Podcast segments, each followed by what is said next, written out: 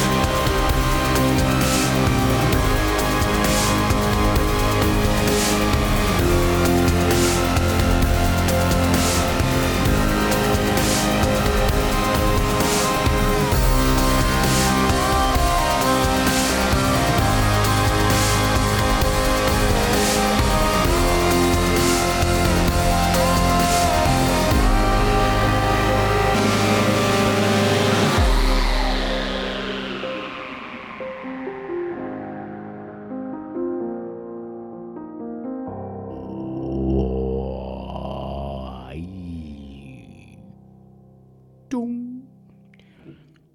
Egyszerűen, ja? Átvezetés. szóval egyszerűen imádom egyébként Melody Sheepnek ezt a zenéjét, ugye ehhez készített egy videót, és ez a Our Stories in, in One Minute, tehát ez a történetünk egy percben, és ez, tehát annyira jól összerakta, hogy egyetlen, tényleg hát jó, kicsivel több, mint egy perc egyébként maga a, a zene, meg a videó is, de hogy annyira jól összerakja a dolgokat Melody Sheep, hogy tehát meg, meg ebbe a videóba, és ez volt szerintem talán, nem, nem az első volt, amit tőle láttam, de hogy a, az, a, itt szerettem meg nagyon ezt a, ezt a figurát egyébként. Nagyon, nagyon, nagyon, nagyon érdekes, és, és, és fura ember lehet, rengeteg érzelemmel, meg gondolattal, meg kreativitással teli egyébként. Úgyhogy, de hogy nagyon jó az a kis videó, hogy, hogy egy percbe belesűríti a, az, ed, az általunk ugye eddig ismerteket, elképzelt dolgokat, vagy, vagy nem, elképzelt az hülyeség, tehát inkább úgy, hát de végül is, ja, tehát hogy, hogy, hogy egyáltalán honnan indult az az egész világegyetem, és hogy tök jó, tök jó tényleg, tehát hogy és nem győzöm hangsúlyozni, és az a baj, hogy túl kevés szer jut az eszembe a hétköznapokban, de jelentéktelen kis ö, semmik vagyunk. Tehát amikor úgy általában stresszelek dolgokon, akkor mindig erre kéne gondolnom, hogy igazából arra, hogy de, de, de ez így nem jó, mert akkor gyakorlatilag ennyi erővel fel is vághatnám bármelyik pillanatban az ereimet, hogyha, hogyha úgyis egyszer. A lényeg az, hogy amíg itt vagyunk, addig a lehetőségeinkhez képest próbáljuk megélvezni, hogy itt vagyunk, és, és tegyük jobbá ezt a világot, és hogyha utódunk lesz, vagy gyermekünk lesz, akkor, akkor tegyünk meg mindent annak érdekében, hogy ő több és jobb lehessen, mint amilyenek mi vagyunk. Szerintem így nagyjából ennyi. Ennyit tudunk hozzátenni a, a világunkhoz, egy- legalábbis egy átlag ember. De hát én, én a SolarPod, nagyon mindegy. Szóval szeretettel köszöntök mindenkit. Bocsánat a, a, azért, hogy ugye most már lassan egy hónapja nem jelentkeztem új adásra, de tudjátok, itt van a jó idő. Itthon is rengeteg munka van, ugye, hát most már itt van Luca is, tehát, hogy azért, azért van így, hogy este állok neki rögzíteni a podcasteket, mert hát, hogyha itthon vagyok, akkor megvárom, míg elalszik, és csak utána jövök le bármit is csinálni. Úgyhogy szerencsére jövő héten szabadságon leszek, de holnap azért korán kell kelni, mert nyitásra megyek ki a boltba bevásárolni, hogy elkerüljem a, a tömeget, meg a sok embert, ugye. Aztán Ja, ugye egyrészt a munkahelyemen is mostanában besűrűsödtek a dolgok, tehát általában minden hétvégén dolgozunk. Azért is jöttem most, vagy azért is vasárnap rögzítem a podcastet, mert tegnap is dolgoztam. Aztán mikor hazajöttem, tehát igazából elég fáradt voltam már.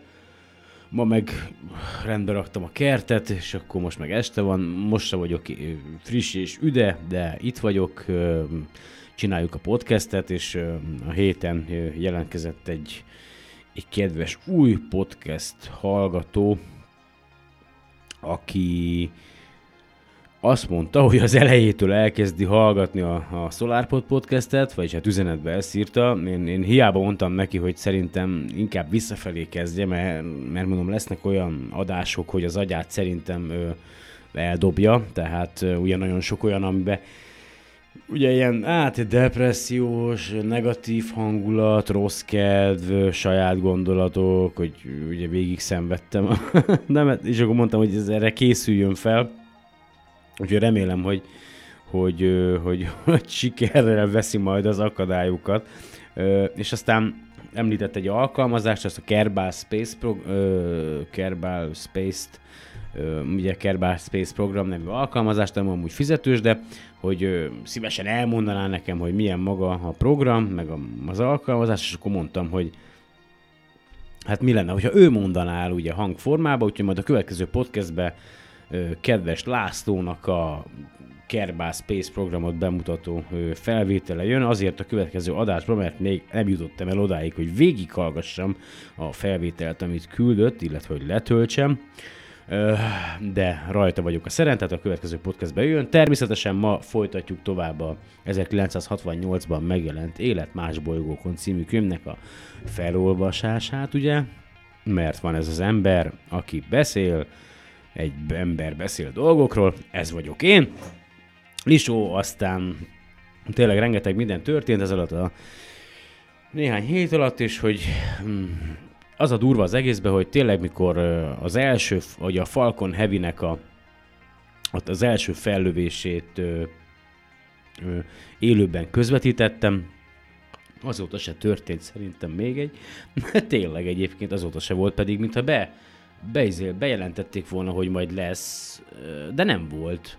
Na mindegy, szóval, szóval ja, azért, azért, azért tört, tehát hogyha ha vég, vissza, ha tényleg, hogyha végigköveted a podcastet, rengeteg olyan dologról beszéltem, aminek már rég meg kellett volna történnie, de nem történt meg. Az egyik ilyen a következő Falcon Heavy ö, fellövés is, ami nem történt meg, és most, és tényleg nem, vagy, vagy csak lemaradtam róla, na mindegy, erről most, hú, na majd meg kell néznem a Space Launch Now-t, egyáltalán letöltöttem, letöltöttem, meg, mindegy. Jó, szóval Szóval SpaceX, az a lényeg, hogy SpaceX, Elon Musk, ugye most már 420 darab uh, Starlink uh, műhold uh, kering a fejünk fölött, uh, és nagyot fordult a, a, a, a dolog nálam, tehát tényleg az volt abban, a, abban az adásban, hogy, hogy ugye a címe is az a podcastnek, hogy Elon Musk az Isten, Falcon Heavy Demo Flight teljes siker, és tényleg rohadt jó, hogy, hogy, hogy, hogy, hogy ennyi mindent fejleszt, nagyon sok területen az űrkutatást, vagy hát fejleszt, hát végül is igen, mert az, talán a SpaceX-nél ő a vezető, vezető mérnök, de egyébként rengeteg koponya rakja össze ezt az egész projektet, meg általában mindent, ugye, és szóval nagyon jó, hogy ennyi, hogy, hogy a, pénzét, a vagyonának egy jelentős részét ugye a fejlődésbe tolja, és tényleg én is tökre örültem, meg tökre boldog vagyok, meg minden happy, meg minden szuper. Csak aztán jött ez a Starlink projekt, aminek ugye az a, az a hivatalos része, hogy hát olcsó, mindenki számára elérhető, széles sávú, gyors internet hozzáférés ugye az egész bolygón, tehát hogy, hogy ezáltal a Starlink projekt által olyan helyeken is gyors internet hozzáférés lehet, majd egyszer, valamikor néhány éven belül, hogy az csak na, és még a legutolsó etióp kisgyerek is, aki, aki napi 30 kilométer gyalogol azért, hogy egyáltalán egy vödör vizet haza tudjon vinni a családjának, tehát ő is hozzá fog férni az olcsó és gyors internethez, és Na mindegy, szóval én, én eléggé berágtam, mert tényleg egyébként írdatlanul, és most még csak 420 van fent, és, és már most tehát egyszerűen szörnyű, a, a, amilyen fényképek az interneten megjelennek ugye ezzel kapcsolatosan, hogy azok a hosszú záridős felvételek, meg ugye, és nem is, nem is csak az asztrofotózás, vagy a, az astro timelapse, vagy a astro tájkép fotózásba zavarnak bele ezek a műholdak, hanem majd a megfigyelésekbe is, ugye. Na mindegy, és és, és tényleg, és, és akkor volt erre egy olyan, hogy a két fellövéssel korábban ugye az egyiket abból a 60 darabból bevonták egy ilyen bevonattal, hogy majd az nem fogja annyira visszaverni a fényt, és ugye több helyről olvastam, hogy hát ez eléggé balulsült el, tehát nem igazán sikerült. Aztán azóta nem történt semmi, tehát sorra lövik fel a 60 darabokat, ugye egy-egy fellövéssel a Starlink műholdakat, mindenki csak vagy hát nem mindenki, mert rengetegen egyébként, hogyha a Twitteren nyomon követitek Elon Muskot, illetve a SpaceX-et, akkor neki, ó, ez az, csinált, ez az, te vagy az Isten, te vagy a király. Ó, végre, végre megszabadulhatok a Com, Com2, Comsattól, vagy micsodától, ugye Amerika. Végre, végre majd, mikor indul már el végre a tesztizé internet, és hogy Texasban is végre akkor lesz fantasztikusan gyors, ne tudja, mert hát nem mindenhol, Amerikában se van mindenhol ugye kábeles, szélessávú internet, vagy, vagy mondjuk esetleg nem is tudom, hogy akkor mobiltelefon hálózat nincs náluk, vagy ott nincs annyira kiépítve ugye a mobiltelefon hálózaton az internet elérés, nem tudom. Ö, szóval a lényeg, hogy ö, én nagyon, nekem nagyon tele lett a hócipőm ezzel az egésszel, gyakor, tehát eddig úgy tűnik, hogy nagyon, de nagyon tesznek arra, hogy a csillagász közösség ö, mit mond, és, és egyáltalán még a hivatalos, ugye a Nemzetközi Csillagászati Egyesületnek, a, a, amit ők leírnak. Tehát, hogy igazából gyakorlatilag szarnak arra a SpaceX-nél, hogy, hogy mennyire fogja ez zavarni a megfigyeléseket. Elon Musk szerint több helyen már többször nyilatkozta, hogy semennyire se fogja zavarni, ugyan már hát nem fog ez bezavarni, ha elérik a végleges pályájukat, akkor nem lesznek ám ezek olyan fényesek. Aztán a minap töltöttek fel egy videót YouTube-ra, ahol ilyen mínusz 8 magnitudós felvillanások vannak, majd szerintem berakom a podcast leírásába a videónak a linkjét, meg ugye, és akkor valahogy most már egyre többen anyázunk egyébként Twitteren, hát én is egyébként elküldtem a jobbidős francba mászkot Twitteren, bár nem reagált rá, mindegy, lehet, hogy már lesz vagyok tiltva, nála is ugye, és, és aztán most azt írta, ugye, ez volt a héten volt a, a amúgy a hatodiknak nevezett fellövés, de már a hetedik adag Starlink műhold ment fel ebből a és hogy, hogy azt írta, hogy a, a kilencediktől, azt hiszem talán a kilencedik batchtől, sarstól, tehát a, még azt mondja, még két, kettő, kétszer 60 darab felmegy úgy, hogy gyakorlatilag kiégeti a retinádat, mikor visszaveri a napfényt itt a földre, és akkor talán a következő 60 darab, a har, innentől számítva a harmadik fellövés, majd nappajzsot kap, lesz rajta egy ilyen sun shield a napelemeken, meg megpróbálnak állítani a napelem panelek szögén, hogy kevésbé verje vissza a, a napfényt ide a földre, ugye alkonyatkor és napfelkeltekor.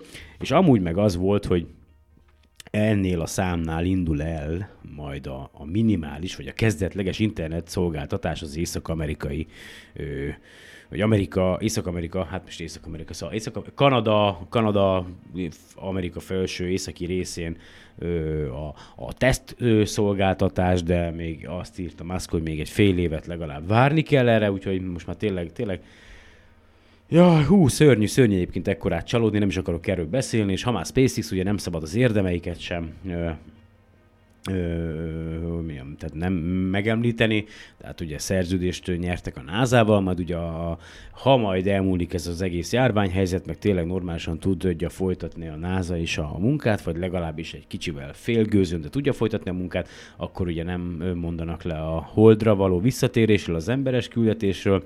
Az egyik ilyen, hogy a, ennek az úgynevezett majd ugye épül egy hold körül keringő gateway, átjáró nevű űrállomás valamikor a közeljövőben, remélhetőleg néhány éven belül, amelyre majd, ha megépül, a teherszállítmánynak az eljutatására a SpaceX nyerte meg a szerződést, ugye ő már a több éve küld fel a nemzetközi űrállomásra teherszállítmányt a SpaceX, illetve ha már itt tartunk a nemzetközi űrállomásnál, majd jövő hónap, tehát május 27-ére tervezik, hogy megtörténik az új fejlesztésű ugye, Dragon személyzeti űrkapszulával, az úgynevezett DM2, Demo Flight 2-es küldetés a nemzetközi űrállomásra egy Falcon 9-es rakétán, amelyen, mármint amelyen űrhajón, tehát a Dragon űrhajón már két űrhajós is lesz. Most a nevüket így fejből nem tudom, de ha nem haragszatok, akkor nem nézem meg, tele van vele a sajtó, úgyhogy ha érdekel titeket, akkor utána tudtok nézni, illetve a podcast leírásával beteszem a cikket, tehát hogy azért, azért tényleg ö, rengeteg ö, minden van, ha már ugye a Starlinknél tartunk, az a rakéta, az első gyorsítófokozat, amelyel a legutóbbi 60 darab Starlink műholdat felbocsátották, az már gyakorlatilag négyszer volt használva, ez volt az ötödik útja, tehát már elég sok, tehát ez már ötödjére lett, ha minden igaz, lehet, hogy nem, nem talán ötödjére lett újra hasznosítva a maga a rakéta, illetve az orkúp, a rakomány orkúp, ugye, amely védi magát a rakományt, ugye az két darabból áll, annak az egyik fele egy már újra hasznosított orkúp, amelyet sikeresen elkaptak a, a SpaceX által ugye, hát üzemeltetett hajóval, amelyre ilyen háló van kifeszítve, Mr. T, meg, meg nem tudom mi a másik hajó neve, abból is kettő van, drónhajójukból is kettő van, ugye? Az egyiknek az Of Course, I Still Love You, meg nem tudom a másiknak mi a neve, azt talán nem is nagyon használják, de egyszer vagy kétszer hallottam, hogy, hogy arra próbálták meg leszállítani a Falcon 9-es rakétát, szóval, szóval azért tényleg ö, rengeteg ö, dolog van ö, ugye, amit tesztelnek, és ha már itt tartunk, ugye a, az úgynevezett Starship, amivel majd a, a jövőben Musk azt tervezi, hogy a Marsra viszi a rabszolgáit, e, ugye, mert, mert ugye nagyon, no, egyszer valahol olvastam, hogy az Indexen szerintem még régebben, hogy hogyha akinek nincs pénze, az hitelből is elutazhat majd Elon Musk, ugye társaság a SpaceX-el a Marsra, és hát nem lesz más dolga, mint a hitel összegét a Marson ledolgozhatja, tehát gyakorlatilag adós rabszolgákat küldünk majd a Marsra, tehát az első telepesek, akik a Marsot építik, vagy a marsbázisokat majd építik, meg ugye fejlesztik, azok adós rabszolgák lesznek, legalábbis a, a munkások, ugye, nem a fejesek, hanem a, a dolgozó lények, úgyhogy szép kis jövő vár ránk, valószínű, hogy én már rég nem fogok élni, mikor, mikor ez meg fog történni. Gyanítom egyébként, tehát tényleg ö, nem tudom. Aztán ugye itt van a Starship, ennek már a negyedik verzióját hegesztik össze gyakorlatilag a, a, a a szakemberek, eddig mindegyik, ha minden igaz, ilyen módon, ilyen-olyan módon, de megsemmisült általában a mélyhűtött üzemanyag nyomásteszt, legalábbis a legutóbbi az gyakorlatilag összeroppant, amikor a, a mélyhűtött tesztet, kriogenik tesztet végezték rajta, tehát hogy mennyire bírja ugye az üzemanyaggal való feltöltést, meg a, a nyomást maga az eszköz, vagy a tank, az eszközben lévő üzemanyag tank, amit ugye építettek, és akkor most elkészült a negyedik verzió, azzal végrehajtották a, lég, a ny- normál nyomás tesztet, azzal minden rendben volt, és elméletileg ma éjszaka, tehát hogy amerikai idő szerint ma éjszaka, tehát az nálunk holnap, nem tudom, hajnal talán, attól függ, hogy hol, melyik oldalán tesztelik, nem mindegy. Szóval akkor fogják majd tesztelni a, ezen az SN tehát a serial number 4 tehát a négyes verziós Starship mélyhűtés tesztjét, ugye, hogy mennyire bírja az üzemanyag tartálya az egészet, de ennyit a, a SpaceX-ről, rengeteg más dolog is történt. A héten az egyik ilyen, hogy a NASA-nál bejelentették egy hete, vagy a NASA bejelentette egy hete. Ugye, ugye 30 éves a Hubble űrteleszkóp, de most lapozzunk, ezzel nem fogok foglalkozni hogy gyakorlatilag egy földméretű, a, a csillag körül lakható zónában keringő ö, ö, bolygót fedeztek fel, egy már nagyon ö, elég régi, korábbi ö, a Kepler űrtávcső által ö, a Földre lesugárzott adatsorban. Ö, gyakorlatilag ez az egyik, ö, tehát itt úgy írja, hogy azt mondja, Angolul van a cikk, úgyhogy most inkább az angol náz oldalán megjelent cikket olvasnám el, ilyen tükörfordítással, ha megengeditek, csak iszok egy kortyot, mert annyit beszélek, kiszáradok. Azt mondja, hogy This Release, igen, ez a cikk frissítve lett a helyes információkkal, a, a bolygónak a keringésével, illetve gyakorlatilag kiegészítettük azzal, hogy ez milyen súlyjal bír, mármint ez a felfedezés a, az asztrobiológia területét illetően. Azt mondja, a Transatlantik kutatók csoportja egy újra analizált adatsort, a Kepler űrtávcső által biztosított újra analizált adatsort felhasználva, felfedeztek egy földméretű exobolygót, amely a, csillag, az a csillagja lakhatósági zónájában kering, azon a területen, ahol egy közetbolygó felszínén jelen lehet folyékony halmaz állapotban a víz. A kutatók, akik ezt a bolygót felfedezték, Kepler 1649 szév névre keresztelték el. Igen, tehát gyakorlatilag ugye ezt, ezt a Kepler, Kepler űrtávcső által biztosított adatsor újra átnézésekor fedezték fel.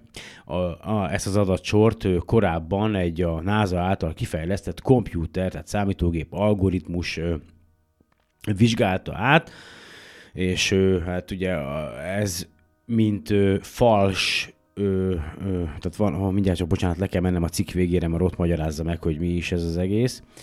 Egy kis türelmet, igen, bla bla bla bla bla bla, bla. ó, de rohadt hosszú cikk, na jó van. Aj, mindegy, na. Door data, igen, jó, bakker, possible, fölfel. Hát így nehéz, na mindegy. Ja, itt van, falas pozitív, tehát hogy ugye az a számítógép algoritmus, ugye nagyjából belőtték, hogy a, a, a, amikor vizsgálja át az adatsorokat, akkor mi az, ami, ami ugye tudjátok, hogy a Kepler űrtávcső az úgy, úgy próbálta megfigyelni a, a csillagokat, vagy úgy próbáltak meg vele felfedezni ugye a bolygókat a távoli csillagok körül, hogy a, a, a csillagoknak a fényét vizsgálták, és hogyha a csillagok fényében történt valamilyen változás, akkor arra következtettek egy adott mértékű változással, hogy a csillag körül X bolygó kering. Na, és ezt az algoritmust erre állították be, hogy egy adott eltérést, ilyen fény, fénygörbében való eltérést, az, azt mondja, hogy már pedig igen, ez bolygó, és akkor a többire, ami ugyan eltérés, de nem felel meg a, be, a beállítottaknak, azt mondja, hogy ez egy úgynevezett téves pozitív érték, és a kutatók ezeket az úgynevezett téves pozitív értékeket nézték át. Na igen, ezt így nagyon jól nagyon jól elmondtam szerintem. Szóval 300 fényévre van ö, maga ez a csillag, amely körül ez a bolygó kering, amely igazából 1,06 századszor ö, nagyobb az eddigi adatok ismeretek szerint, mint a Föld, ö, és a, a fény ö, ugye 75%-át kapja annak a fénynek a csillagjától, ami egyébként egy vörös törpe, mint amit ö, mi kapunk a, a napunktól. Igazából ez egy nagyon jelentős felfedezésnek számít, mert ez az első, legalábbis az eddig ismeretek szerint, eddig adatok szerint első olyan bolygó, amely igazán közel áll a Földhöz már, mint méretben, illetve ö, a pont olyan távolságba kering a csillagja körül, amely a lakhatósági zónában van. Ami a probléma, hogy ezek a vörös törpék, nem tudom pontosan, hogy ez a csillag, ez a csillag kifejezetten hány éves, de ugye ezek a vörös törpék az életciklusuknak az elején, legalábbis ugye már erről talán volt szó, nagyon aktívak, és és elég sok a, a, a kitörés, ugye a csillagkitörés, meg a stb., a, ami az anyagkilökődés, és mivel ez egy kis csillag, tehát jóval kisebb, mint a, a mi napunk, ezért a bolygónak sokkal közelebb kell keringeni a csillaghoz, mint amennyire mi keringünk ugye a nap körül, ahhoz, hogy olyan távolságban legyen, hogy a felszínén folyékony halmaz állapotban jelen lehessen a víz, de mivel elég közel van ez a csillaghoz, azért elég, elég szépen kapja a, ezeket a, a csillaganyagokat, ugye, a töltött részességet, és a többi, és a többi. Tehát, hogy a, ha egy fiatal vörös törpe körül keringő bolygón nem valószínű, hogy, hogy még ha ki is alakul az élet, megmarad tartósan. Ez persze attól is függ, hogy mennyire erős a bolygónak a mágneses mezeje, és a többi, és a többi. Tehát azért meg azt sem tudjuk még, vagy legalábbis a cikkből nem derül ki, hogy ez a bolygó, amely körül a csillag körül kering, az kötött keringéssel keringe a csillaga körül, vagy sem, tehát a NASA-n megjelent cikkből ezt nem tudom, viszont az egy érdekes dolog, hogy korábban már ismertek egy bolygót e körül a csillag körül, amely olyan távolságba kering, mint, mint ugye a, amennyire mi keringünk, vagy nem mi keringünk, mint a Vénusz a, a naptól, tehát hogy ugye van a, van a központi csillag, aztán van egy Kepler 1649b nevű bolygó, amely a mi Vénuszunknak felel meg, illetve eddig van a Kepler 1649c nevű bolygó is, amely pedig a, a, a, a mi földünknek felel meg, és a keringési idő aránya az 9 a 4-hez, amely azt feltételezi, hogy esetleg még kell, hogy legyen ott a két bolygó közt még egy bolygó, mert egész jó ez a úgynevezett keringési arány, és ugye ez, ez viszonylag stabil rendszerben alakul ki hosszú idő alatt, tehát elképzelhető, hogy fene se tudja, szerintem soha nem fogjuk megtudni, bár ha talán egyszer végre a James Webb űrteleszkópot fellövik, a tervek szerint még mindig jövőre, de már azt mondják, hogy jövő év vége felé várható, hogy esetleg felbocsátják, akkor majd azzal már azért elég sok mindent megtudunk majd. Aztán ugye hallgattam egy podcastet, tényleg a szörnyű egyébként, hogy mennyire nincs az embernek ideje semmire, de hallgattam egy podcastet munkába menet, ugye a Planetary society a, a podcastjét, és ott Jim Bridenstine, vagy bridenstine ugye a NASA jelenlegi vezetőjével készítettek interjút, ismételtem, ahol ugye a koronavírus helyzettel kapcsolatban kérdezősködtek, hogy, hogy hogyan kezeli maga a NASA ezt az egészet, és uh, ugye ha mondta, hogy uh, elsősorban ugye rengeteg kutatójuk uh, próbál segíteni uh, ebben a járványhelyzetben, és pont a minap olvastam egy cikket az Indexen, ami azt írja, hogy, hogy lélegeztetőgépet is uh, fejlesztettek ugye a NASA-nál, ami tömeggyártásra alkalmas, jelenleg a, az amerikai gyógyszerészeti hivatal uh, engedélyére vár uh, maga a tömeggyártás, meg aztán a különböző komplexumok ugye különböző ilyen különböző erősségű talán, vagy lockdownok alatt vannak, tehát hogy van a hármas, meg a négyes, meg a stb. És ugye jelenleg ugye a, prioritások, amelyekre koncentrálnak. Az egyik ilyen prioritás a, az a, a Preservance, tehát a, ugye a Mars, a 2020-as marsjárónak a az útnak indítása, tehát az az elsődlegesen fontos dolog, ugye az ablak az talán június 17-én nyílik meg, úgyhogy jelen pillanatban azért próbálják, próbálnak mindent megtenni annak érdekében, hogy időben el tudják indítani az új Mars nyárót, mert ugye amúgy vesztenének két évet, illetve rengeteg pénzt, aztán mivel, mi, az, mi az még, amire még koncentrálnak? Most az nem tudom, nem jut eszembe, egyelőre csak ennyi, de vannak bizonyos helyek, ahol gyakorlatilag a lehető legminimumra ö, csak a létfenntartáshoz szükséges ö, személyzet van bent a, a, a komplexumokban, a, le, a többiek azok vagy szabadságon vannak, vagy, ö, vagy fizetés nélküli szabin, vagy, ö, vagy otthonról dolgoznak home office tehát azért elég, eléggé leállt a dolog a Ja, nasa ja igen, amire még koncentrálnak, az a, az a crew launch, tehát a, a Dragonnak a, a, az első ö, ember, emberes küldetése, tehát ez, a, ez az, amire legalábbis amit kiemelt Bradenstein, vagy Bidenstein a, a, az interjúba.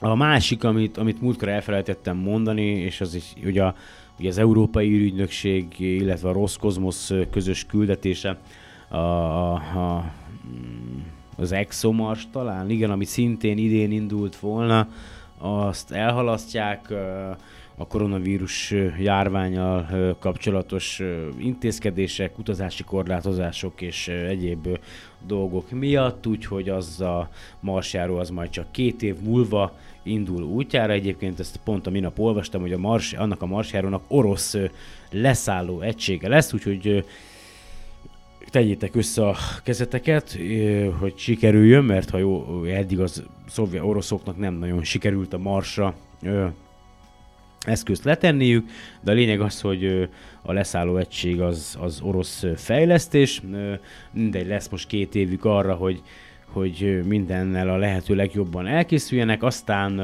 a Bepi Colombo, tudjátok, az a kis űreszköz, amelynek célja, hogy eljusson a Merkurhoz és a Merkurt vizsgálja.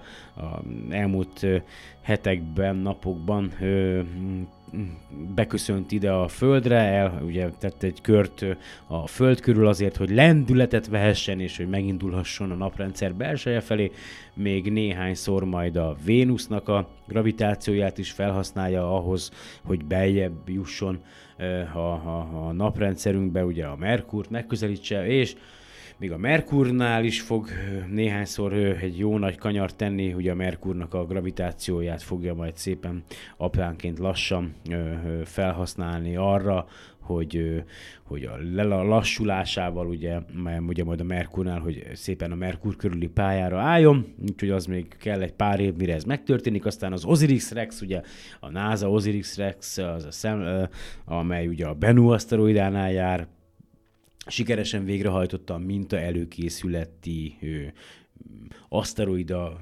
mintavételi helyszín megközelítést, majd ugye felemelkedést, úgyhogy az is várható nem sokára, hogy megpróbálkoznak mintát venni a Bennu aszteroidán, rengeteg minden van, tehát már megint fél óránál vagyunk, és megint nem olvastam semmit a könyvből, pedig még mindig itt van előttem egy jó cikk, amit végre el tudtam olvasni az All About Space magazinba, de erről akkor most már nem fogok beszélni, majd a következő adásban, addig legalább el tudom olvasni még egyszer, és jó, és akkor ti is értékelni fogjátok, és tartok most egy kis szünetet, és aztán folytatjuk, akkor, mármint, hogy én tartok, ti ebből semmit nem fogtok észrevenni. Az Élet más bolygókon című könyv felolvasását jelenleg a 86. oldalon tartunk, és ott folytatjuk, hogy nyomozás a naprendszeren kívül, mármint a Földön kívüli élet után. Jövök vissza, azt. És itt is vagyok. Na szóval, akkor folytassuk a könyvet, tehát, nyomozás a naprendszeren kívül.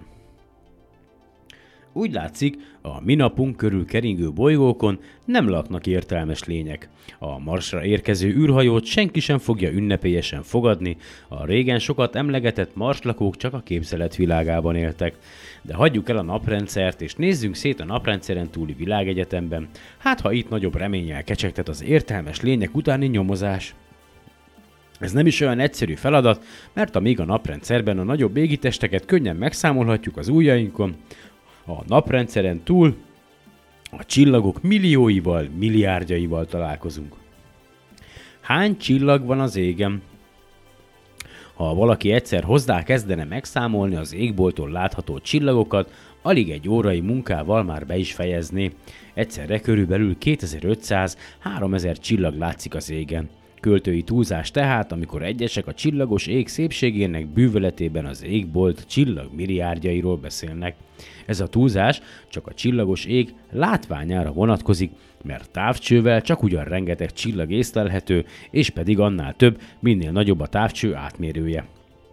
A távcső azt is elárulja, hogy a nagyvárosi fényektől távol Tiszta éjszakákon látható az égboltot kettészelő, halványan derengő fénysáv, a tejút, tömérdek halvány csillagból áll. Ezek a csillagok olyan messze vannak, hogy halványságuk miatt külön-külön nem láthatók, viszont olyan sok van belőlük, hogy együttes fényük rajzolja a tejút ezüstös fényfolyóját. Csillagvárosok a világegyetemben. Ha a tejút nem más, mint egy nagyon sok csillag együttes fénye, akkor ez azt jelenti, hogy a csillagok elhelyezkedésében valamilyen szabályosság tapasztalható, hiszen a tejút irányában sokkal több a csillag, mint másfelé. Herschel a 19. században Angliában élt német származású híres csillagász pontosabban megvizsgálta ezt a kérdést. 122 cm átmérőjű és 12 méter hosszú, maga készítette tükrös távcsövével megállapította, hogy a távcsővel látható halványabb csillagok is sűrűsödnek a tejút síkja felé, így jött rá, hogy a körülöttünk lévő csillagok egy összefüggő zárt csillagrendszert alkotnak, melynek alakja lapos koronghoz hasonlítható. A tejút a körvonalát jelzi ennek a nagy csillagrendszernek, melyet éppen azért tejútrendszernek, vagy idegen szóval galaxisnak neveztek el. Herschel már felismerte azt is, hogy a nap csupán egyik csillaga a tejútrendszernek, mi a nappal együtt benne vagyunk a tejútrendszerben. Herschel persze még éppen csak, hogy elindította a tejútrendszer kutatását, mely azután egyre érzékenyebb műszerekkel és pontosabb kutatási eljárásokkal tovább folytatódott, és ma sem fejeződött be. A tejútrendszerhez tartozó csillagok számát mintegy 100 milliárdra becsülik, a csillagokon kívül még nagy mennyiségű por és gáz is található benne. A tejútrendszer méretei valóban lenyűgözőek, ha a kilométerben fejeznénk ki, a rengeteg nulla semmit nem mondana, vagy semmit sem mondana. Fényévben kifejezve, a csillagok nagy korongjának átmérője 80 ezer fényév, vastagsága 10 ezer fényév, mm, ma már ugye na, ja, nagy korong, jó. Rádió csillagászati módszerekkel megállapították, hogy középső részéből csillagvonalban spirális karok ágaznak ki. Még századunk első évtizedeiben is gyakorlatilag ez az óriási csillagrendszer jelentette a csillagászok számára a világegyetemet. Herschel ugyan számos fénylő kötfoltot is felfedezett, és felébredt benne a gyanú, hogy hát ha ezek is a tejútrendszerhez hasonló távoli nagy csillagrendszerek, ahogy ő nevezte, világszigetek. Bizonyítékot erre azonban csak a modern csillagászat óriás távcsövei szolgáltattak. Legelőször az Androméda köd nevű, szabad szemmel is észrevehető kötfoltról sikerült olyan fényképet készíteni, melyen a kötszerű fényfolt felbomlott különálló csillagokra. Később, amint a kutatás a világegyetem egyre nagyobb térségére terjedt ki, bebizonyosodott, hogy a tejútrendszer csak egyike a nagy csillagrendszereknek. A csillagvárosoknak is szokták, vagy bocsánat, csillagvárosoknak is szokták ezeket a nagy csillagrendszereket nevezni. Az a mondás, hogy minden hasonlat csántít, ebben az esetben is igaz, mert a csillagok keringő mozgást végeznek a rendszer középpontja körül. Mi napunk például körülbelül 220 millió év alatt kerüli meg a tejútrendszer középpontját. Ma már ugye 250-et mondanak kb., de egy 220-250, mindegy. Ez oly mindegy, mert egyikünk se fog élni akkor, mikor ez megtörténik. Na, mindegy. Minden esetre furcsa város lenne az olyan, amelyben a házak keringenének a város középpontja körül. A város hasonlat mégis annyiban találó, hogy a csillagrendszer fejlődésileg is összetartozó egység, és egy távoli város éjszakai kivilágítása is fénylő foltnak látszik. Nem jobb a Herschel féle világsziget elnevezés sem, mert a csillagrendszer, ahogy nem város, úgy sziget sem. Tudományos néven a nagy csillagrendszereket galaxisoknak hívják, mai műszereink 8-10 milliárd fényév távolságig tudják fényképezni a galaxisokat. A világegyetem eddig megismert részében mozgó galaxisok számát 100 milliárdra becsülik, véletlenül ugyanannyi, mint a tejútrendszer csillagainak a száma, de ugye a tejútrendszer csillagainak a száma, apró megjegyzés, saját megjegyzés, ez változik hol. 100 milliárd, 200 milliárd, 400 milliárd, tehát igazából senki nem tudja, mert senki nem számolta meg, hogy hány milliárd csillag van a galaxisunkban. Sok. A nagy világegyetem 100 milliárd galaxis óriási szám, és gondoljuk meg, hogy mindegyik galaxis maga is csillagok milliárdjaiból áll. 10 milliárd fényév is olyan távolság, melyet már el sem tudunk képzelni. Ez azonban még csak jelenlegi műszereink teljesítő képességének határát jelenti, de semmi esetre sem a világegyetemét. A világegyetemnek, ahogy nincsen középpontja, nincsen határa sem. De nem a nagy számokkal való elkápráztatás a célunk, ami önmagában különben is értelmetlen lenne, mert a nagy és kicsiny fogalmaknak csak akkor van értelmük, ha az összehasonlításra van alap. Miután egy futó, futólagos pillantással széjjel néztünk a világegyetemben, hasonlítsuk össze a naprendszert az eddig megismert világegyetemmel. Az összehasonlítás eredménye, hogy a naprendszer csak nagyon parányi része a világegyetemnek, ha valaki úgy vélekedne, hogy ami nincs szülőfalujában, az nincs a földkerekségen sem, véleményét teljes joggal indokolatlannak és elhamarkodottnak tartanák. Egy falu azonban sokkal nagyobb része a Föld felszínének, mint a naprendszer a világegyetemnek, tehát már csak ezért sem jelenthetjük ki, hogy ha a naprendszerben alig ha élnek rajtunk kívül értelmes lények, akkor máshol a világegyetemben sem lehetnek. De hol remélhetünk a világegyetemben életet? Laknak-e a csillagokban? A csillagokban senki sem lakik, nincsenek ott állatok, növények, még baktériumok sem. A csillagok a minapunkhoz hasonló izgó, izzó gázgömbök, a hűvösebb csillagok felszínű hőmérséklete 2500-3000 Celsius fok, a forró baki 25 ezer és 30 ezer Celsius fok, a különlegesen forróké pedig 80 és 100 ezer Celsius fok is lehet. A ilyen magas hőmérsékleten minden anyag csak gáz halmaz állapotban létezik, A forróbb csillagok légkörében az atomok java része széttöredezik, a hűvösebb csillagok légkörében is csak egy-két atomos molekulák találhatók. Nem csak arról van szó tehát, hogy a több ezer fokos hőségben minden élőlény elpusztulna, de ilyen magas hőmérsékleten még bonyolultabb szervetlen vegyületek sem jöhetnek létre, az élő anyag rendkívül bonyolult felépítésű szerves vegyületei még kevésbé. Az élet utáni nyomozásunk köre szűkül, mert a sok milliárd csillagot mindjárt kirekeszthetjük az életet hordozható égitestek sorából. A naprendszerben sem a központi csillagon, a napon kerestük az életet, hanem körülötte keringő bolygókon. A nyomozást tehát abban az irányban kell folytatnunk, hogy a többi csillagnak is lehetnek-e bolygói. A nap és a csillagtársai apró kiegészítés, hogy 1968-ról beszélünk, akkor még nem tudta senki, hogy más csillagok körül is vannak bolygók. Csak sejtették.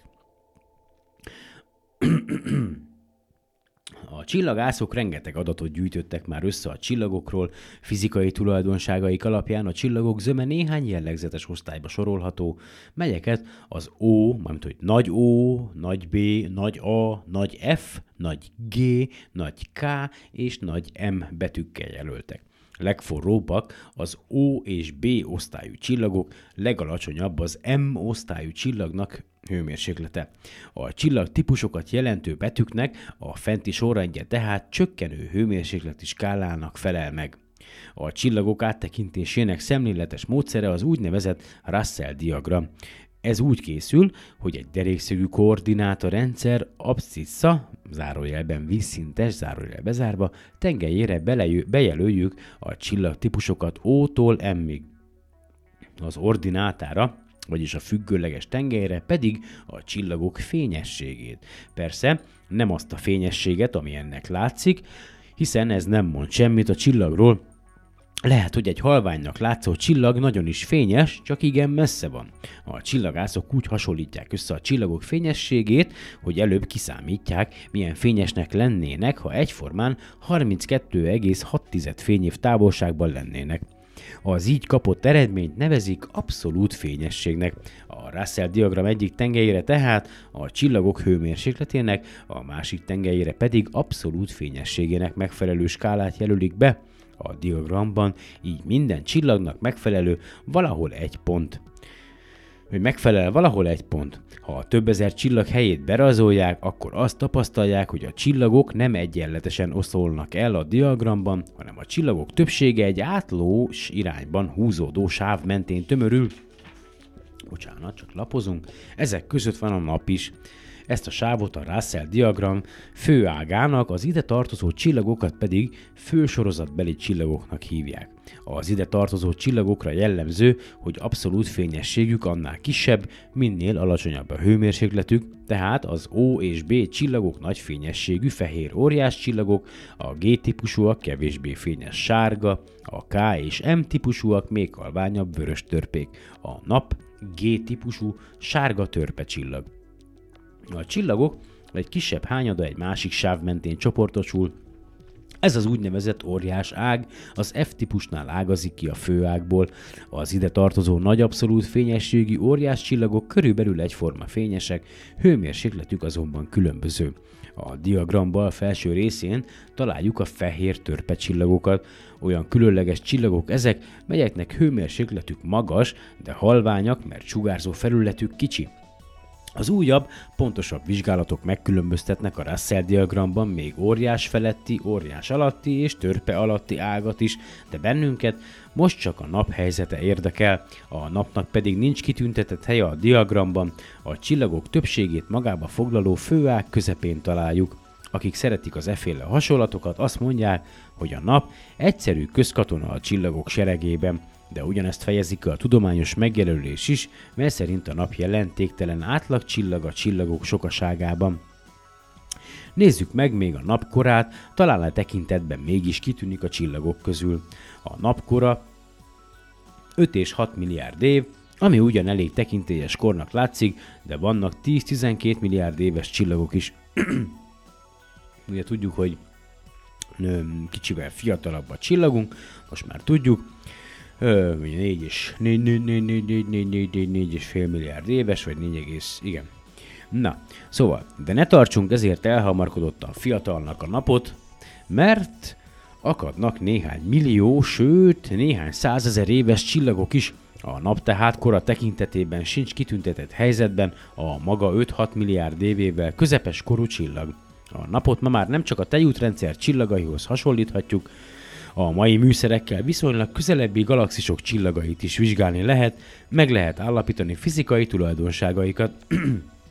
A galaxisokban is a tejútrendszerből ismerős csillagtípusokat fedezték fel, ez azt bizonyítja, hogy a tejútrendszer tényleg csak egyike a világegyetem 100 milliárdnyi csillagvárosának, tehát ami a tejútrendszer csillagaira igaz, nagy általánosságban érvényes a többiekére is. Az igazság kedvéért meg kell említeni, hogy a gömb alakú galaxisok csupa öreg csillagból állnak, az ilyen galaxisok azonban csak 18%-át teszik ki az összes galaxisnak, Kijelenthetjük tehát, hogy a nagy világegyetemben a csillagok tekintélyes része olyanféle, mint a nap. Tekintettel arra, hogy a 100 milliárd galaxis többségében több milliárd napféle csillag akadhat, a világ egyetem eddig megismert részében számtalan a naphoz hasonló csillagot kell feltételeznünk. Miért lenne valószínű, hogy ezek közül csak egyetlen egy csillagnak éppen a minapunknak lennének bolygói? egy apró megjegyzés a következő alcím előtt, hogy érdekes, hogy akár melyik adásban elkezdek olvasni, egyből kezd elmenni a hangom, az orrom, orrom eldugul,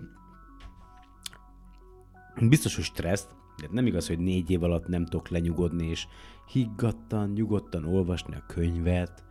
Uh, jó, hát látva a társadalmunkat, meg a, a jelenlegi állapotát, ugye szellemileg, lehet, hogy stresszel a dolog. Na mindegy. Hú, gyerekek, muszáj innom. Úgyhogy ne haragudjatok, hogyha az olvasás közben így krákogok, meg, meg ezt csinálom, meg, meg azt, meg, meg ilyen hülyeségeket, de az azért van, mert egyszerűen pont akkor, amikor egész nap semmi bajom nincsen, amikor elkezdem csinálni a podcastet, vagy valamit csinálok, akkor egyből elkezd elmenni a hangom, meg, meg minden bajom van. Hihetetlen. Jaj, jaj, Sanyi. Mit csinálok? Mi, mit csinálok? Na, oké. Rögzítek. Na szóval, hogyan születnek a bolygók? Ez egy nagyon jó kérdés. Lássuk, hogy 1968-ban miképp vélekedtek erről a szakemberek. Ha a bolygók születése nem velejárója lenne az égitestek természetes fejlődésének, hanem valamilyen különös féletlennek köszönhetnék létüket, akkor el lehetne képzelni, hogy csak nagyon kevés csillaggal történt meg, hogy bolygókra tettek szert. Volt idő, nem is olyan nagyon régen, a csillagászat történetében, amikor ilyen véletlenszerű eseménnyel magyarázták a nap bolygórendszerének keletkezését néhány évtizeddel ezelőtt igen népszerű volt, Jeans, Jeans, Jeans, angol csillagász, egyszer kell csak egyébként, tehát csak hogy azt ellenőriztem, hogy jól ejtem ki a nevét, ugye Farmer, Jeans, angol csillagász és fizikus naprendszer keletkezési elmélete. Jeans elmélete szerint a bolygók anyagát egy a napot erősen megközelítő, nagy tömegű másik csillag vonzása szakította ki a napból. A kitépett izzó gáztömeg a csillag eltávozása után sem esett vissza a napba, mert a csillag vonzásától akkora sebességet kapott, hogy keringeni kezdett a nap körül.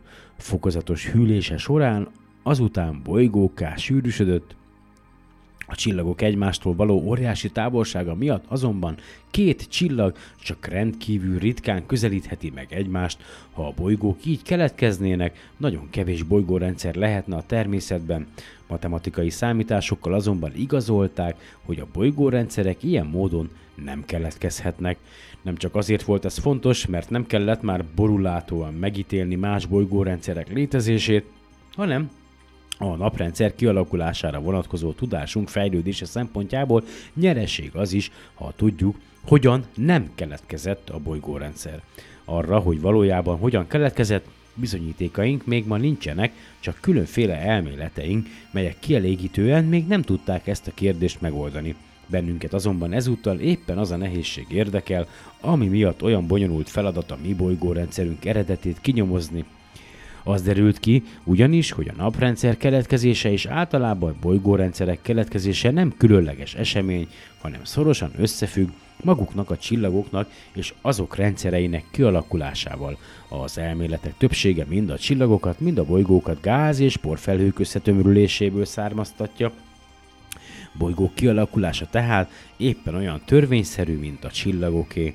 A csillagászok manapság inkább a magányos csillagot tekintik ritkaságnak, és bizonyosnak tartják, hogy a tejútrendszer és más galaxisok csillagainak többségét bolygók veszik körül, hogy a bolygók nem valamilyen kivételes égitestek, már abból is kitűnik, ha szemügyre vesszük, mi voltak éppen egy csillag, és mi egy bolygó.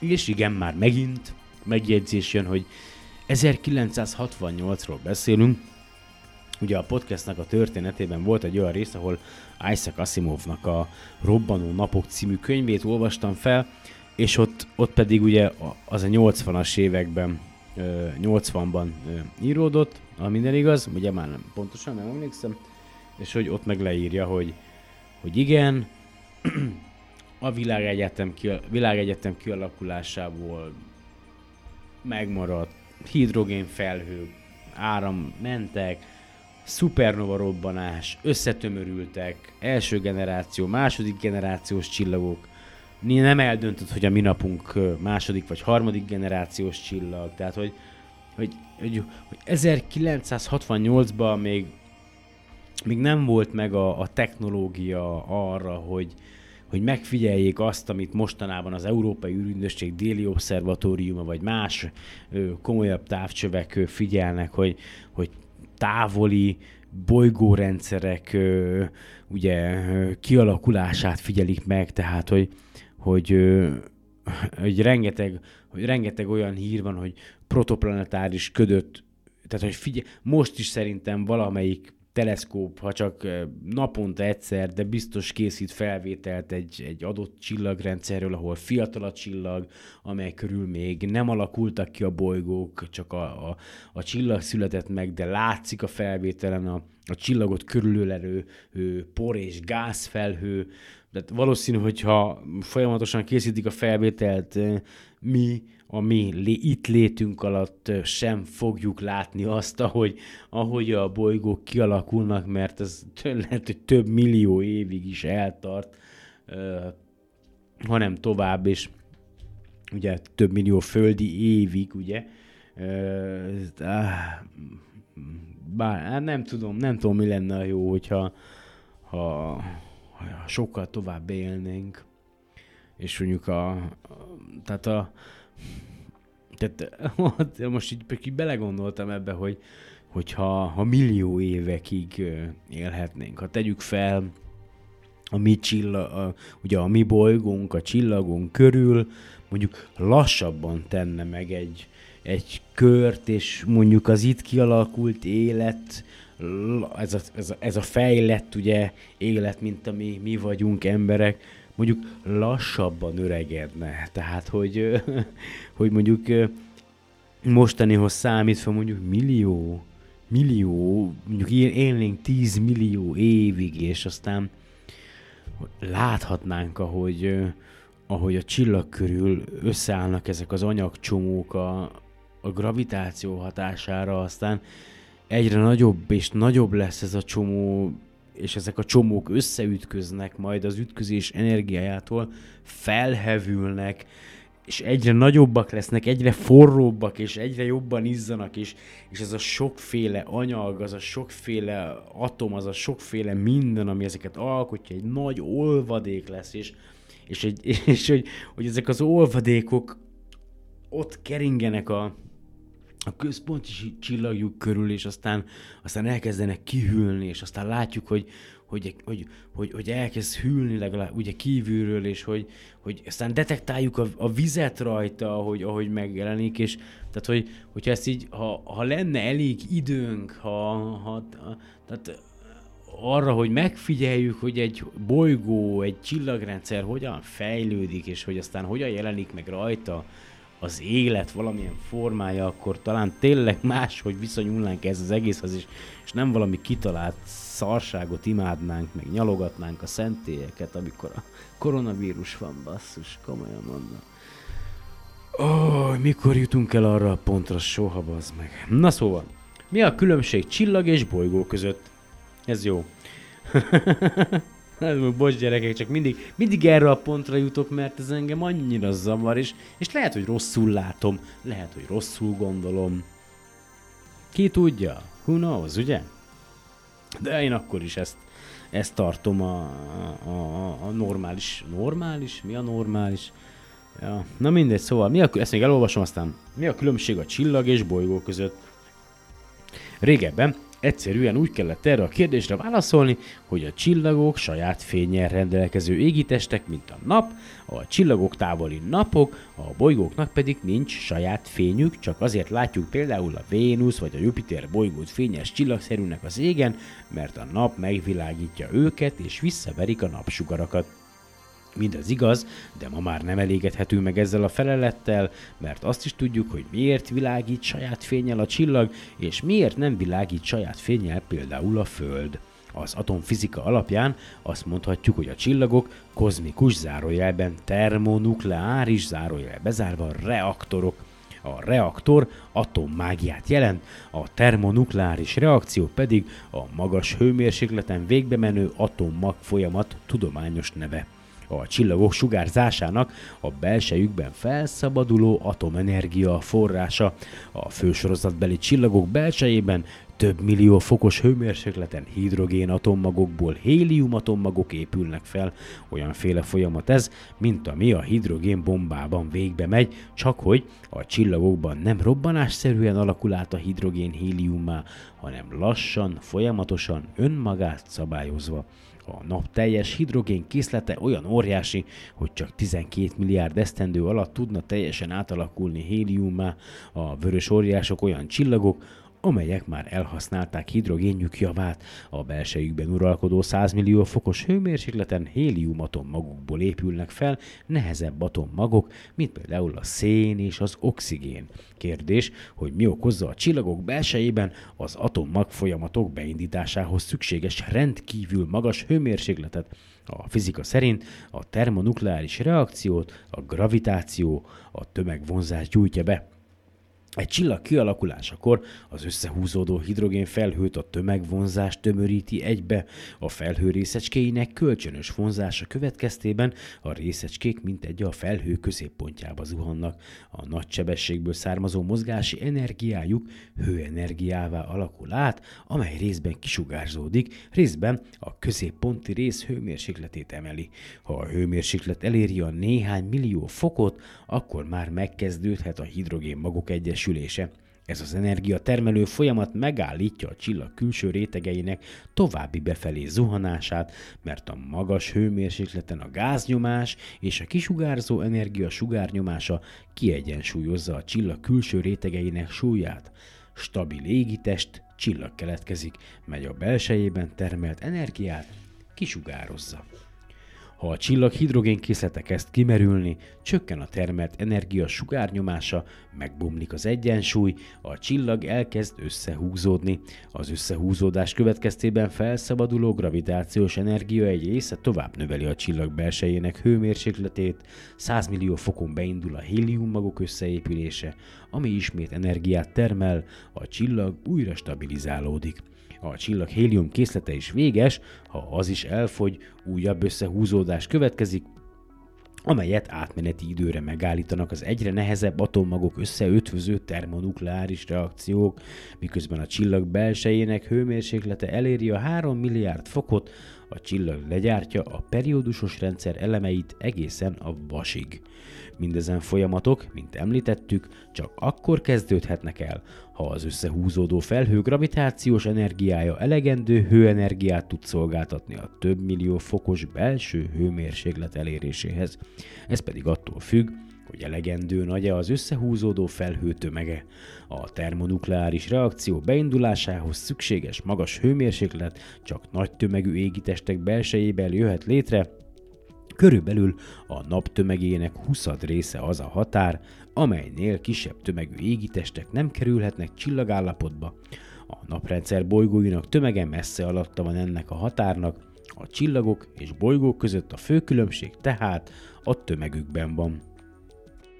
Halleluja, testvérek! Elértünk a, sőt már túl vagyunk a könyv felé, úgyhogy lehet örülni. Mindenki boldog, mindenki happy, because I'm happy. Na szóval, ennyi volt már a kedves hallgatók a Solar Podcast. Remélem, hogy minél hamarabb ismét tudok jelentkezni. Nagyon bízom benne, mindjárt nézzük, azt mondja a SolarPod Podcast. Biztos, hogy volt még rengeteg érdekes és fontos hír, amiről nem számoltam be.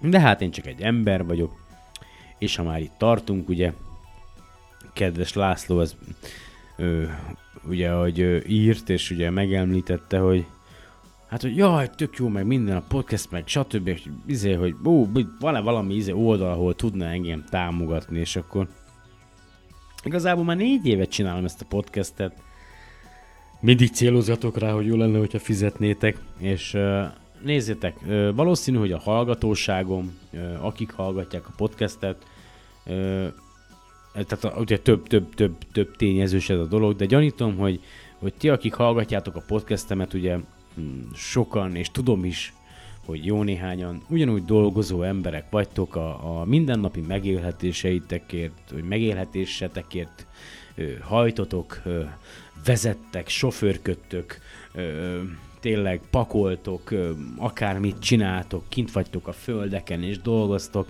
és, és, és ugyanúgy teszitek a dolgotokat, mint ahogy, ahogy én teszem. És, és tudom, hogy a podcast a, az első éveiben, meg, meg, meg, ugye, meg, meg a közelmúltig is ugye sok-sok negatív dolog volt benne az én múltamból, az én életemből, vagy a jelenemből, de hát ez egy amatőr podcast, ugye? Tehát egy amatőr adás, ha lehet ezt annak nevezni. Tényleg, tényleg, tehát nekem nem ez a munkám, nem ez a, ez egy hobbi, és, és, és, és, és amit én tanulok, vagy ami azt szeretném veletek is megosztani, és úgy érzem, hogy, hogy jó lenne, hogyha ha nagyon sokan tudnák ezeket, és nem mindenféle ö, laposföld ö, elméleteket, meg különböző fasságokat gyártanának, és, és hogy meg hát a, a másikról ne is beszéljünk, ugye, tudjátok, a veszőparipám, a allás. Na mindegy, szóval,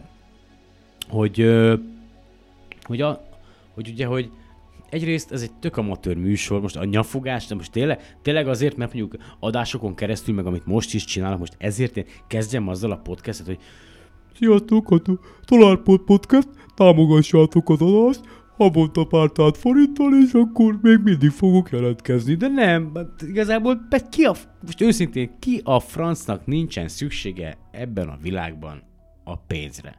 Tehát nincs olyan ember, akinek ne lenne szüksége a pénzre. Én se vagyok kivétel, de ennyi basszus. Hát akartok támogatni, vagy szeretnétek utalni, vagy úgy döntitek, hogy izé, akkor, akkor segíthettek, ha nem, nem kell. Én itt leszek, amit tudok, és csinálom, és nem a a, a támogatásotokon múlik szerintem. Már ezerszer mondtam, hogy, hogy lesz-e folytatása a podcastnek, vagy nem lesz folytatása a podcastnek, mert, mert, mert, mert ez, egy, ez, egy, ez egy sok összetevős dolog. És ha, már, ha meg már havonta valakik, akárkik rendszeresen utalnak valamit, akkor az meg, az meg az eddigi tapasztalataim szerint, akkor meg jönnek az elvárások, hogy ilyen legyen a műsor, olyan legyen a műsor, olyan legyen a műsor, ez legyen benne, így beszél, úgy beszél, ezt nem mondjad, azt nem mondjad, mert fizetünk. Én köszönöm szépen, ebből nem kérek. Tehát, hogy mármint, hogy nekem, tehát nem. Tehát ha valaki, én, én úgy vagyok vele, ha valakinek segítek, segítek pont, többet nem mondom, vagy akármi, de az a, általában, tehát hogy nem, nem, tényleg nem, nem, nem akarok így, nem akarok úgy járni, hogy nem vagyunk egyformák, és nem, nem akarok függeni attól, hogy most ez legyen. Tehát, hogy ne, ne, nem egyszerű. Tehát, hogy persze szeretném, tudjátok, már ezerszer beszéltem róla, téma lezárva, na, Cső, sziasztok! Én most akkor azt mondja, tessék, búcsúzóul. Vajon mit töltök ki? Ez egy a SolarPod podcast quiz. Vajon mit töltök ki? Egyszer. Ez egy folyadék, hát mi más lenne, legalábbis szoba hőmérsékleten folyadék. Nagy, magas hőmérsékleten biztos vagyok benne, hogy gáz, vagy gőz halmazállapotú lenne, ugye? Gáz. És jön egy másik, nem lehetett hallani a sziszenést, mit töltök ki? Ez is folyadék, szoba hőmérsékleten. Tehát két folyadékot öntöttem össze. A másodiknak széndioksziddal dúsított folyadéknak kéne lennie, de már rohadtul nincs benne oldott széndiokszid. Vajon mi lehet ez? Szomszédomtól kaptam, legalábbis az egyiket, a másikat vettem. Igen, eltaláltátok, ez a fröccs. Na szóval, vigyázzatok magatokra, jó egészséget mindenkinek, a mi hamarabbi viszont hallásra, stb. Majd igyekszem minél hamarabb visszajönni, és folytatjuk a könyvet, meg megbeszámolok még egy-két dologról, ami történt az űrkutatás területén a nagyvilágban. Addig is olvassatok sok-sok tudományos cikket, leginkább angol nyelven, és hiteles forrásból. Ja, meg vigyázzatok magatokra. Jövök vissza, amilyen hamar csak tudok. Sziasztok!